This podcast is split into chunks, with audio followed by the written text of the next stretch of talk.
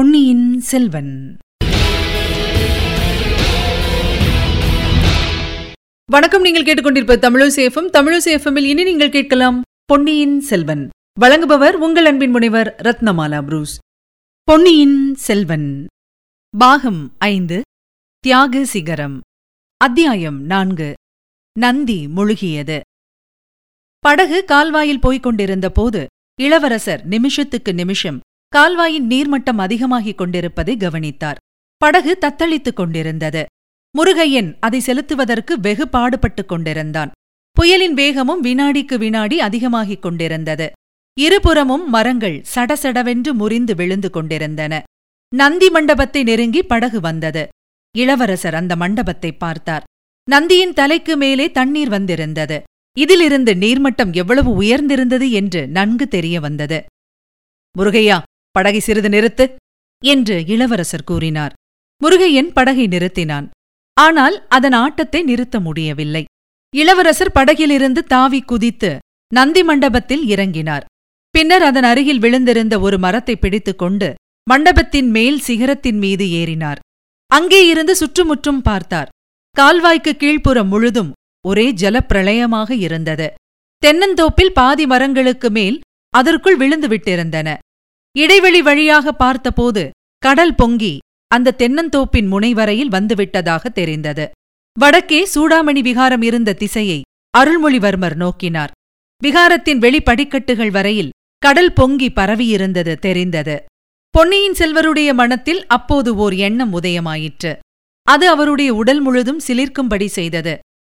முருகையா படகை திருப்பிக் கொண்டு போ. விகாரத்தை நோக்கிவிடு என்றார் இளவரசர்.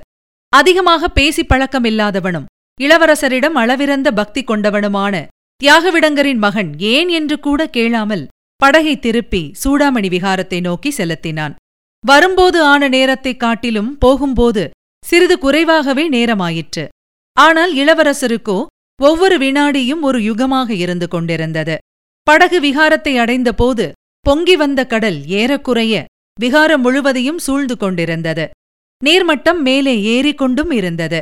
ஈழ நாட்டிலுள்ள விகாரங்களைப் போல் நாகைப்பட்டினம் சூடாமணி விகாரம் அக்காலத்தில் அவ்வளவு கம்பீரமாகவோ உயரமாகவோ அமைந்திருக்கவில்லை.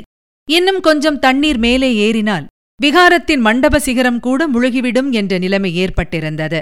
இளவரசர் படகிலிருந்து தாவி தண்ணீரில் முழுகாமலிருந்த ஒரு மண்டபத்தின் மேல் தளத்தில் குதித்தார். அங்குமிங்கும் பரபரப்புடன் ஓடினார். விகாரத்தின் அடித்தளத்துக்கு அவர் போகாமல் மேல் மாடங்களில் ஒவ்வொரு பகுதியாக தேடிக் கொண்டு வந்தார். மேல் மாடங்களிலேயே சில இடங்களில் மார்பு அளவு தண்ணீரில் அவர் புகுந்து செல்ல வேண்டியதாயிருந்தது மேலும் மேலும் ஏமாற்றம் ஏற்பட்டுக் கொண்டிருந்தது. கடைசியில் கௌதம புத்தரின் உருவச் சிலை அமைந்திருந்த இடத்துக்கு வந்து சேர்ந்தார்.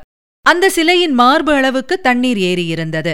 அங்கே இளவரசர் நின்று சுற்றுமுற்றும் பார்த்தார். தண்ணீரில் குனிந்தும் பார்த்தார். அவருடைய வாயிலிருந்து எழுந்த மகிழ்ச்சியும் வியப்பும் கலந்த ஆஹா! ஒலி அவர் தேடி வந்ததை அடைந்துவிட்டார் என்பதற்கு அறிகுறியாக இருந்தது. ஆம் புத்தர் சிலையின் அடியில் தண்ணீருக்குள்ளே பகவானுடைய பத்ம சரணங்கள் இரண்டையும் இறுக கட்டிக்கொண்டு ஆச்சாரிய பிக்ஷு உட்கார்ந்து கொண்டிருந்தார். பொன்னியின் செல்வர் தண்ணீரில் முழுகி பிக்ஷுவின் கரங்கள் இரண்டையும் சிலையிலிருந்து பலவந்தமாக விடுவித்துவிட்டு அவரை தூக்கி எடுத்தார். தண்ணீருக்குள்ளே பிக்ஷுவை தூக்குவது லேசாக இருந்தது. தண்ணீருக்கு வெளியே வந்த பிறகு அவ்வளவு லேசாக இல்லை. ஆஜானுபாகவும் நல்ல பலிஷ்டருமான அந்த பிக்ஷுவின் உடல் கணம் இளவரசரை திணறச் செய்தது. முருகையா முருகையா என்று குரல் கொடுத்தார். இதோ வந்தேன் என்று சொல்லிக் கொண்டே முருகையன் படகை கொண்டு வந்தான். பொன்னியின் செல்வர் ஆச்சாரிய பிக்ஷுவை தூக்கிக் கொண்டு படகை நோக்கி விரைந்து சென்றார். அவருடைய கால்கள் தடுமாறின. இதுவரை நீங்கள் கேட்டது பொன்னியின் செல்வன். வழங்கியவர் உங்கள் அன்பின் முனைவர் ரத்னமாலா புரூஸ். மீண்டும் அடுத்த அத்தியாயத்தில் சந்திக்கலாம். இணைந்திருங்கள் மகிழ்ந்திருங்கள்.